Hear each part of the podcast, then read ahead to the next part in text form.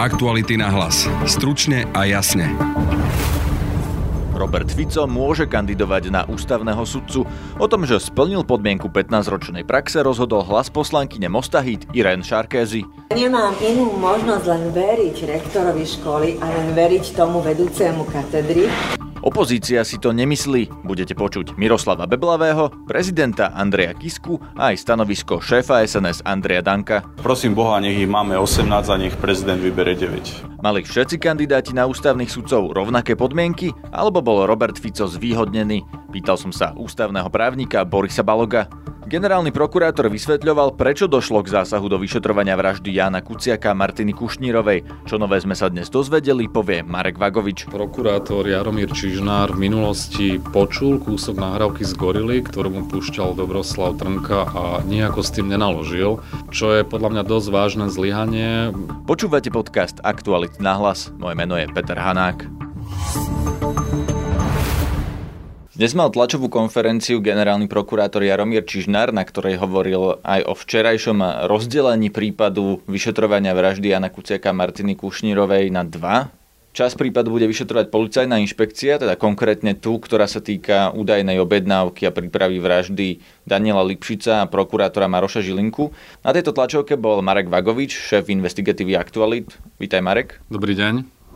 Čo nové sme sa dozvedeli o rozdelení vyšetrovania tohto prípadu dnes? Jaromír Čižnár sa snažil vysvetliť toto rozdelenie najmä tým, aby menej unikali informácie z vyšetrovacieho spisu, čo sa javí ako logické. E, na druhej strane e, vieme, že unikli informácie už v minulosti aj k podozrivým osobám, konkrétne k Norbertovi Bederovi, ktorý sa dozvedel o tom, že ho chce policia zadržať, takže sa sám e, prihlásil. Čiže vo mne to vyvoláva také pochybnosti, že skôr tým, tým cieľom e, toho rozdelenia je dostať to vyšetrovanie pod kontrolu, e, lebo tie, tie úniky naozaj išli k podozrivým osobám a dodnes nevieme, že či unikli z policie alebo z prokuratúry. Čiže ja mám z toho taký rozpačitý pocit, eh, hoci to rozhodnutie bolo teda zrejme zákonné, to rozdelenie, že skôr je tu snaha rozriediť trošku možno tie informácie a dostať to teda čiastočne pod kontrolu vedenia policie a prokuratúry. Ak to správne chápem, tak to rozhodnutie dať tento prípad pod inšpekciu vychádza z toho, že sú tam nejakí podozriví policajti, ktorí sú podozriví z toho, že spolupracovali s možnými vrahmi alebo s tými obvinenými osobami, že napríklad lustrovali prokurátora v databáze a zháňali o ňom informácie, ktoré by potom mohli využiť tí vrahovia. Je to takto? Takto sa to oficiálne zdôvodňuje, že, že tam môžu byť zapojení do toho aj policajti, ktorí mohli mať záujem spolupracovať na vražde povedzme prokurátora Šufliarského, Daniela Lipšica, prokurátora Žilinku, čiže na druhej strane Neviem o tom, že by policajná inšpekcia riešila niekedy tak, takéto závažné prípady aj, aj vražd a naozaj mi to príde trošku účelové, lebo ten tým Kuciak, ktorý doteraz riešil teda prípad tejto vraždy, uh, jednak sa nestiažoval na to, že by mal toho veľa, že by to nestíhal a myslím si, že by to zvládli uh, aj bez toho, aby im túto časť uh, prípadu odobrali. Čiže myslím si, že je tam naozaj skôr snaha dostať to pod politické vedenie ministerstva vnútra. Takže podľa teba to nepomôže tomu, aby prestali unikať informácie smerom napríklad na verejnosť alebo k tým obvineným? Podľa mňa nie, lebo jednak uniká to e, ako keby aj vo verejnom záujme, s čím ja nemám najmenší problém, ale uniká to aj k podozrivým osobám a tomuto neviem, či dokážu zabrániť. To by museli asi denne posielať na detektor všetkých členov vyšetrovacieho týmu, čo sa zrejme nedeje a museli by ich potom ako keby vymieňať. Čiže neviem, ja som trošku skeptický. Na druhej strane počkajme si, nebuďme až taký možno hyperkritický, uvidíme, čo toto rozdelenie prinesie, ale buďme veľmi ostražití a dávajme pozor na to, aby naozaj ten prípad postupne nešiel do stretenia. Nemyslím vyšetrovanie tej vraždy ako takej, ale tí vyšetrovateľia zistili popri preverovaní jednotlivých verzií množstvo iných skutočností, ktoré sa týkajú rôznych vplyvných ľudí, podnikateľských skupín, sledovania novinárov aj cez nitrianskú skupinu Bederovcov, ktorá má napojenie aj na smer, čiže môže tu byť snaha dostať toto penzum informácií, ktoré sú tzv. vedľajším produktom toho vyšetrovania pod politickú kontrolu, lebo škodia jednej konkrétnej vládnej strane a to je strana Smer. Práve o týchto vedľajších produktoch, tých prípadoch, ktoré sa vyplavili po vražde Jana Kuciaka a Martiny Kušnírovej, sme sa aj dnes niečo dozvedeli na tej tlačovke, lebo napríklad prokurátorov sa novinári pýtali na rôzne veci z vyšetrovania, napríklad aj tej nahrávky Kočner Trnka, ktorá sa našla u Kočnera. Čo nové vlastne sme sa dnes dozvedeli? Dozvedeli sme sa, že prokurátor Jaromír Čižnár v minulosti počul kúsok nahrávky z Gorily, ktorú mu púšťal Dobroslav Trnka a nejako s tým nenaložil čo je podľa mňa dosť vážne zlyhanie. Generálny prokurátor až v podstate až do dnešného dňa e, nevidel dôvod, aby touto vecou oboznámil vyšetrovateľov, dosadne zamotával, keď to vysvetloval, pričom e, to je základná povinnosť každého občana, keď má nejaké podozrenie ze spáchania trestnej činnosti, aby to išiel e, oznámiť. Čo sa týka toho podozrenia, že, že to vyšetrovanie sa môže uberať iným smerom pod kontrolou politickou, e, pán Lučanský dnes vlastne na priamu otázku, že kedy odvolá šéfa spravodajskej jednotky finančnej policie, pána Vorobiova, ktorý lustroval Jana Kuciaka na pokyn Tibora Gašpara v policajných databázach e, povedal, že si počká na závery vyšetrovania a tak ďalej. Zjavne je tu snaha trošku ťahať čas. E, potom sme sa dozvedeli aj to, že prokurátor Šufliarsky nechce zverejniť svoju komunikáciu s Marianom Kočnerom alebo nechce dať ako keby e, súhlas na zverejnenie tejto komunikácie. Naozaj z tej dnešnej tlačovky vyplynulo veľmi veľa pochybností, že vedúci predstaviteľa policie a prokuratúry majú čo skrývať a majú koho kryť. To bol Marek Vagovič, šéf investigatívy Aktualit. Prezident Andrej Kiska mimoriadne vystúpil v parlamente. Poslancov žiadalo zvolenie 18 najkvalitnejších kandidátov na ústavný súd, aby mohol vybrať deviatich, ktorí nahradia ústavných sudcov, odchádzajúcich už od 9 dní. Nie je žiadnych pochýb, že spomedzi dnešných 39 uchádzačov je možné zostaviť dôveryhodný ústavný súd. Výsledok nadchádzajúceho hlasovania však bude aj dôležitým signálom verejnosti.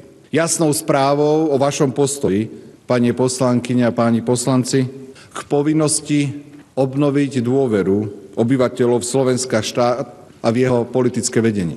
Ak nebudeme opatrní, to, čo dnes je krízou dôvery v politiku, sa môže stať zajtra krízou dôvery v demokraciu. A dnešné hlasovanie bude o ochote a schopnosti parlamentu konať v záujme Slovenska a zabezpečiť normálne fungovanie štátu. Vládna koalícia má všetko, čo k tomu potrebuje. Dostatok kvalitných uchádzačov, aj parlamentnú väčšinu. Je na vás, pani poslankyne a páni poslanci, aby ste ukázali, ako vám záleží na tom, aby Slovensko bolo právnym štátom. Je na vás, aby ste ukázali, že chcete, aby tie najťažšie, skutočne najťažšie spoločenské a právne otázky riešili tí najlepší z najlepších po stránke odbornej, ale aj po stránke morálnej. Predseda SNS a parlamentu Andrej Danko povedal, že voľba bude zrejme zajtra. Nedošlo k prieniku nejakých mien, ani by som si to naozaj nedovolil ani navrhovať sám na koaličnej rade. Myslím si, že pre nás samých bude výsledok hlasovania prekvapení, ale verím to, že sa nájde prienik takých mien, ktoré potom budú o, dôstojné a hlavne budú predpokladom pre výber v prezidentskej kancelárii. Neexistuje žiadna dohoda v tejto oblasti politická a mrzí ma toto spolitizovanie celého toho procesu a verím, že to nebude na škodu tohto procesu, že sa naozaj podarí vybrať tých 18 kvalitných mien. Mali by sme mať úctu ku všetkým, ktorí boli vo vrcholových štátnych funkciách, či je to Mikuláš Zurinda, či je to Robert Fico a mali by sme sa snažiť, aby sme sa k ním správali dôstojne aj po odídení z tejto, z tejto časti svojho života. To znamená, že nemyslím si, že by boli že by mali byť niektorí kandidáti vopred diskriminovaní. Tak ako to urobila prezidentská kancelária. Prosím Boha, nech ich máme 18 a nech prezident vybere 9. Poslankyňa za Most Hit Irene Šarkézy v ústavnoprávnom výbore hlasovala za to, že Robert Fico splnil podmienku 15-ročnej právnickej praxe. Vďaka tomu Robert Fico pri opakovanom hlasovaní získal potrebných 7 hlasov a môže kandidovať. Poslankyňa novinárom v parlamente povedala, že ju presvedčili dokumenty, ktoré predseda Smeru predložil o tom, že učil na rôznych vysokých školách. Boli tam ďalšie e, doložené doklady, Samozrejme, to, čo doteraz bolo v tlači všade. Ja by som určite nesúhlasila s nejakými indexami, určite by som nesúhlasila ani s tým zastupovaním, ale pre mňa pri rozhodovaní zavážilo to, že potvrdil to rektor školy a potvrdil vedúci katedry, že oni tam vyžadovali právnické vzdelanie Pani poslankyňa, to uznesenie parlamentu hovorí, že to má byť e, zo zákona predpokladané e, právnické vzdelanie a nie z nejakého rozhodnutia rektora alebo e, šéfa katedry? Kto vie najlepšie, či vyžadovali alebo nevyžadovali ako tá katedra? Ako ja koho sa mám opýtať? Kto to má? No ide o to, či to zákon vyžadovala, nie či rektor zákon vyžadoval. nevyžaduje, no, zákon tak potom... nevyžaduje. A čo pochybnosť o tom, že raz sa ten predmet bol tak a druhýkrát inak? Ja som dostala prvýkrát doklady. Ja neviem, aké iné doklady aj tlači sa objavili. Pani ste to mohli doštudovať rozhodovať asi nie, lebo ale, to vážne rozhodnutie. Jasné, ale ja nemám doklad iný, ja mám doklad to, čo som teraz dostala. Ja prvýkrát sa zúčastním, takže ja nemám tu, e, nemám tu dôvod skúmať to. Ja viem, tlači boli, boli, objavili sa iné doklady, ale ku mne oficiálne cez výbor včera večer sa dostali tieto doklady. A, a ja nemám inú možnosť len veriť rektorovi školy a len veriť tomu vedúcemu katedry, keď sa preukáže opak že oni tvrdia to, čo nie je pravda, tak toto je naozaj ich zodpovednosť. Ja vychádzam z toho, čo dvaja ľudia tvrdia a so svojím podpisom potvrdzujú, že zákonom stanovené podmienky sú naplnené. Pani poslankyňa, ale ešte raz, to nemajú potvrdzovať dvaja ľudia, má to vyplývať zo zákona, že sa vyžaduje právnické vzdelanie na výkon tej funkcie. Vy ste sama povedali, že zákon to nevyžaduje. Takže je úplne irrelevantné, že či to tvrdia dvaja ľudia alebo celá univerzita, ak to nevyžaduje zákon. Uznese, áno, zákon, zákon hovorí, že činný v právnickom povolaní činný v právnickom povolaní, potom uznesenie vysvetľuje, čo to znamená, že činný v právnickom povolaní a to, čo, to je to, čo, na čo ja narážam. Či vôbec pedagogická činnosť u každého jedného e, kandidáta sa má zarátať, alebo sa nemá zarátať, pretože tam je napísané, že výkon, akože v uznesení z roka 2006, že výkon právnickej činnosti Výkon právnickej činnosti v doslovnom výklade, nie v rozširujúcom výklade, je, že je vykonáva, aplikuje právo, je advokátom, je exekútorom, je sudcom, to znamená, ak, ak chceme vykladať to uznesenie Národnej rady doslovne. Tuto, tento výbor vykladalo uznesenie rozširujúcim spôsobom a aj výučbu právnických alebo právnych predmetov posudzovali ako výkon práva. Podľa opozičných poslancov Robert Fico podmienky nesplňa. Denisa Hopková sa pýtala poslanca Miroslava Beblavého, predsedu strany Spolu. Z tých všetkých dokumentov, ktoré pán poslanec Fico na piatýkrát dodal, nevyplýva, že by splňal 15 rokov právnické činnosti, pretože aj na samotnom začiatku nevykonával činnosť, ktorá vyžaduje právnické vzdelanie, keď bol na vojne a ani na konci, kedy tvrdí, že bol pedagogicky činný, tak v podstate ide o náhodné a až na jednu výnimku nie na právnickej fakulte realizované aktivity. To znamená, že ak ho posudzujeme tak ako všetkých ostatných kandidátov, tak ho nemôžeme pustiť ďalej. Ale je zjavné, že koalícia ho posudzuje úplne inak a chce pre neho výnimku z tých všeobecne platných pravidel a tak ho tam odhlasovali. Čo sa týka teda tých dokumentov, ktoré odovzdal Robert Fico, tak boli tam nejaké nejasnosti ohľadom univerzít. O čo tam išlo? S výnimkou právnickej fakulty Univerzity Matia Bela všetky tie dokumenty, ktoré dodali e, ľudia pána Fica, sa netýkajú právnických fakult a netýkajú sa výučby, na ktoré je potrebné právnické vzdelanie zo zákona alebo z akreditačného spisu to znamená, že či ide o katedru politológie, či ide o nejaké ďalšie pracoviska, kde údajne niečo učil na prírodovedskej fakulte a podobne, tak jednoducho je to úplne zbytočné, takže my sme to ani nejak hlbšie neskúmali. Jediné podstatný papier bol, že učil externe na právnickej fakulte Univerzity Matia Bela, ale učil tam len jeden predmet, nevykonával tam žiadny poriadny úvezok a preto sa to naozaj nedá uznať ako nejaká systematická sústavná činnosť. Predstavte si, že by sa povedalo, že ak chcete byť čašničkou, musíte mať povedzme 10 10 rokov čašníckej praxe a potom by ste prišli s tým, že sa vám má to, že ste dve hodiny každý piatok išli vypomáhať do kuchyne, tak tiež by sme vám to neuznali a to je v podstate to, čo robil aj Robert Fico. Vy ste dnes spomínali, že tam boli nejaké nejasnosti ohľadom predmetov, že sa tam objavil dvakrát ten istý predmet s iným názvom. O čo tam išlo? Ešte v roku 2001 vystavil pánovi Ficovi jeho stranický kolega pán Zala potvrdenie, že vyučoval, ktoré obsahovalo jeden názov predmetu, ktorý vyučoval, ktorý nebol veľmi právnicky formulovaný A keď sme na to poukázali a hovorili sme teda, že to je predmet, ktorý pokojne môžu učiť aj politológovia, aj kdokoľvek iný, tak dnes z tej istej katedry, z toho istého času sa objavil nový papier, podpísaný novým vedúcim katedry, kde zrazu názov predmetu už bol iný. No názvy predmetu sa nemôžu meniť ani po 18 rokoch, buď pán Fico učil jedno alebo druhé. A v mojich očiach to ešte ďalej spochybnilo hodnotu všetkých tých papierov, ktoré dodával, lebo mu ich naozaj vystavovali jeho stranickí kamaráti, vystavovali mu ho rektor, ktorý bol donedávna jeho poradcom, to znamená, že Tie papiere aj tak nepeukazujú tú činnosť, ale ešte je otázka, či tie papiere sú skutočne pravdivé. Čo hovoríte na to hlasovanie, e, že vlastne sedem e, z, z vás hlasovalo za, až e, vy šiesti ste hlasovali proti. Očakávali ste, že to takto môže dopadnúť, alebo ste práve že dúfali, že mohlo by to dopadnúť práve naopak? Podľa mojich informácií pán Fico podmienil akékoľvek rokovanie o ústavných sudcoch tým, že ho pretlačia najprv ďalej, takže ani pani Šarkezi nemala na výber, pretože ak chcela, aby sa mohli uskutočniť koaličné rokovania, vlastne musela to nejakým spôsobom prekusnúť a tak to aj spravila. Bolo to fér voči ostatným kandidá- kandidátom, že Robert Fico mal nejaký dlhší čas na predloženie dokumentov a že vlastne ako keby sa pri ňom kladú iné podmienky na systém alebo celé to fungovanie? Pri všetkých ostatných kandidátoch rozhodol parlamentný výbor skôr pred dvoma týždňami. Oni mali všetci možnosť doplniť dokumentáciu, doplnil vtedy aj pán Fico, nepostačovala Hlasovali sme, on neprešiel a keby sa nevolal Robert Fico, tak som si absolútne istý, že to vtedy skončí celá táto fráška s druhým kolom, s nekonečným sériou papierov podozrivých, ale vôbec naozaj len to, že dostal ešte dva týždne, je len preto, že to Robert Fico a že drží všetkých ostatných politikov koalície v šachu a vidia ich tým, že musia opustiť ďalej, inak on nepustí ich nikam. A myslíte si, že Robert Fico sa napokon teda dostane na ten ústavný súd, že má šancu? Ja som si istý, že pán prezident Kiska ho nevymenuje, to znamená, jeho jediná šanca je mať svojho prezidenta a preto je dôležité, aby pán Fico svojho prezidenta nemal.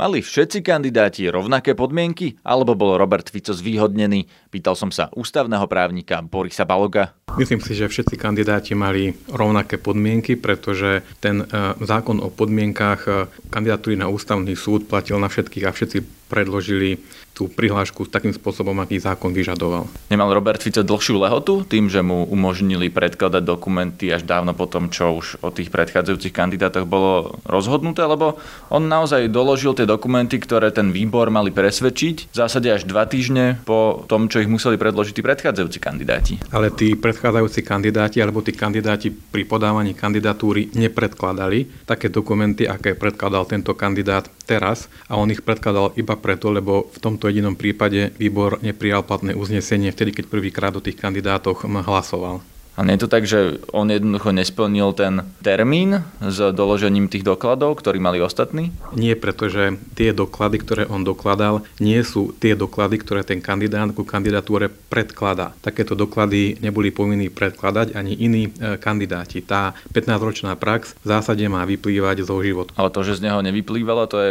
koho chyba? Pre prípad, že by výbor usúdil, že ona nevyplýva z toho životopisu, e, tak si podľa mňa môže takéto doklady vyžiadať a výbor výbor by mal takto postupovať vo vzťahu ku každému kandidátovi, pri ktorému by mal nejakú pochybnosť. Takže to bola náhoda, že pochybnosť bola práve pri kandidátovi Robertovi Ficovi a keby aj niekto iný mal spornú prax, tak by si výbor rovnakým spôsobom vyžiadal doklady a čakal by na takého kandidáta? To, čo by bolo veľmi dôležité je, aby výbor postupoval rovnako pri každom kandidátovi, ktorý by sa ocitol v tej situácii, že by neboli schopní pri tom prvom hlasovaní rozhodnúť o tom, či tie podmienky splňa splňa alebo nesplňa. To znamená, ak by zvolili nejaký postup, tak by ho museli uplatniť pri každom takomto kandidátovi. Ale to nevieme, že či by ho uplatnili aj pri inom, lebo bol iba jeden a to Robert Fico. No áno, ale tak tým pádom ani nemôžeme povedať, že práva niekoho iného boli porušené, keďže on bol iba jediný. Takže na základe tohto sa podľa vás nemôžu tí zvyšní kandidáti stiažovať, že nemali rovnaké podmienky, že mali napríklad kratší čas na predloženie dokladov, alebo že o nich sa hlasovalo len raz a nie trikrát, že na nich výbor nečakal. Nič také sa nemôžu stiažovať, nemôžu potom spochybniť voľbu ústavných sudcov, ani ten proces, ani prípadnú legitimitu tých sudcov, ktorí budú zvolení a vymenovaní. Tí ostatní kandidáti, pri tých výbor prijal to uznesenie už e, vtedy, keď prvýkrát o tom hlasoval.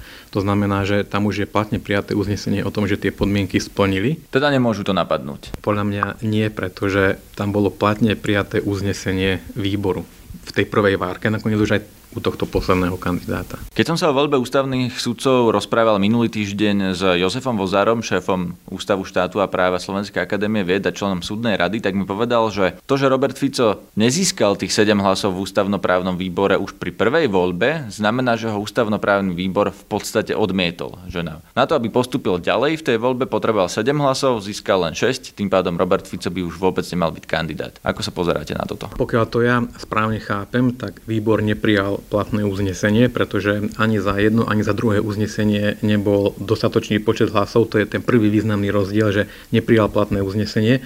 Ale to, čo je pre mňa veľmi dôležité, je, že o kandidátoch na sudcoch, na sudcov pardon, ústavného súdu rozhoduje Národná rada Slovenskej republiky. To je jej pôsobnosť. To znamená, výbor tam má veľmi dôležitú úlohu, on vykonáva to verejné vypočutie, zhromažďuje doklady, vyhodnocuje ich, ale nakoniec rozhodnúť o tom, kto je kandidát a kto nie je kandidát, môže iba Národná rada a takisto tá kandidatúra bola podaná Národnej rade. To znamená, že hlasovanie vo výbore v podstate nie je až také dôležité. Nie, to hlasovanie je veľmi dôležité, pretože ten výbor mal preskúmať e, tie doklady a urobiť to verejné vypočutie všetkých kandidátov a on dáva ako keby tej e, Národnej rade, plénu Národnej rady svoje stanovisko alebo svoje odporúčanie. Takže to má skôr odporúčací charakter ako nejaké vyradenie toho kandidáta. Lebo aj výbor môže vyradiť kandidáta, ak nesplňa podmienky.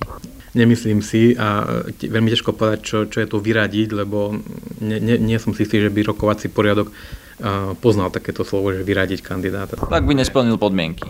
Výbor konštatoval, že kandidát neplní podmienky, tak by sa zrejme už nezúčastňoval tej voľby, nie? Otázka je potom, že či stačí, aby výbor nekonštatoval, že tie podmienky splnil pri tom prvom raze. To je to, čo hovorí pán Vozár, že v tom bode by mal Robert Fico prestať byť kandidátom. Alebo či je potrebné negatívne rozhodnutie výboru, ktoré tiež nemáme. A či je potom možné opakovane hlasovať o tom, o čom už hlasovali, či Robert Fico splňa podmienky, lebo teraz o tom prakticky hlasovali dvakrát. Prvýkrát k tomu rozhodnutiu nedošlo, uh-huh. teda nezískal podporu ústavnoprávneho výboru pri prvom pokuse, získal ju až pri druhom. Ale zase e, podľa mňa procesne je dôležité to, že tam nebolo prijaté platné uznesenie, druhýkrát bolo prijaté uznesenie ústavnoprávneho výboru. Podľa môjho názoru, aj keby bolo prijaté uznesenie ústavnoprávneho výboru, že ten nejaký akýkoľvek kandidát tie podmienky nesplňa, keďže bol podaný tá, tá kandidatúra Národnej rade, tak by Národná rada o ňom malo, mala hlasovať. O tom, či splňa alebo nesplňa podmienky, alebo Nie. by normálne bol medzi všetkými tými 40, alebo teraz už 39 kandidátmi, takže poslanci by mohli hlasovať v tej hlavnej tajnej voľbe aj za kandidáta, ktorý o ktorom výbor konštatoval, že nesplňa podmienky? Podľa mňa áno. Takže by mohli zvoliť tiež za kandidáta na ústavného sudcu niekoho, kto nesplňa zákonné podmienky podľa vás? No, v extrémnom prípade by mohli zvoliť za kandidáta na sudcu ústavného súdu niekoho, o ktorom výbor aj keď nespochybnem, že tam má veľmi dôležitú úlohu, o ktorom výbor prijal uznesenie, že nesplňa tie podmienky. Hej, to znamená nie, ktorý nesplňa, ale o ktorom výbor prijal uznesenie, že nesplňa. K téme o ústavnom súde máme na webe Aktuality.sk veľa ďalšieho obsahu. Vygooglite napríklad aj náš rebríček najlepších kandidátov podľa odborníkov. To je z dnešného podcastu všetko. Počúvajte nás aj zajtra. Na tejto relácii sa podielali Denisa Hopková, Petra Mikulajčíková a Marek Vagovič. Zdraví vás Peter Hanák. Aktuality na hlas. Stručne a jasne.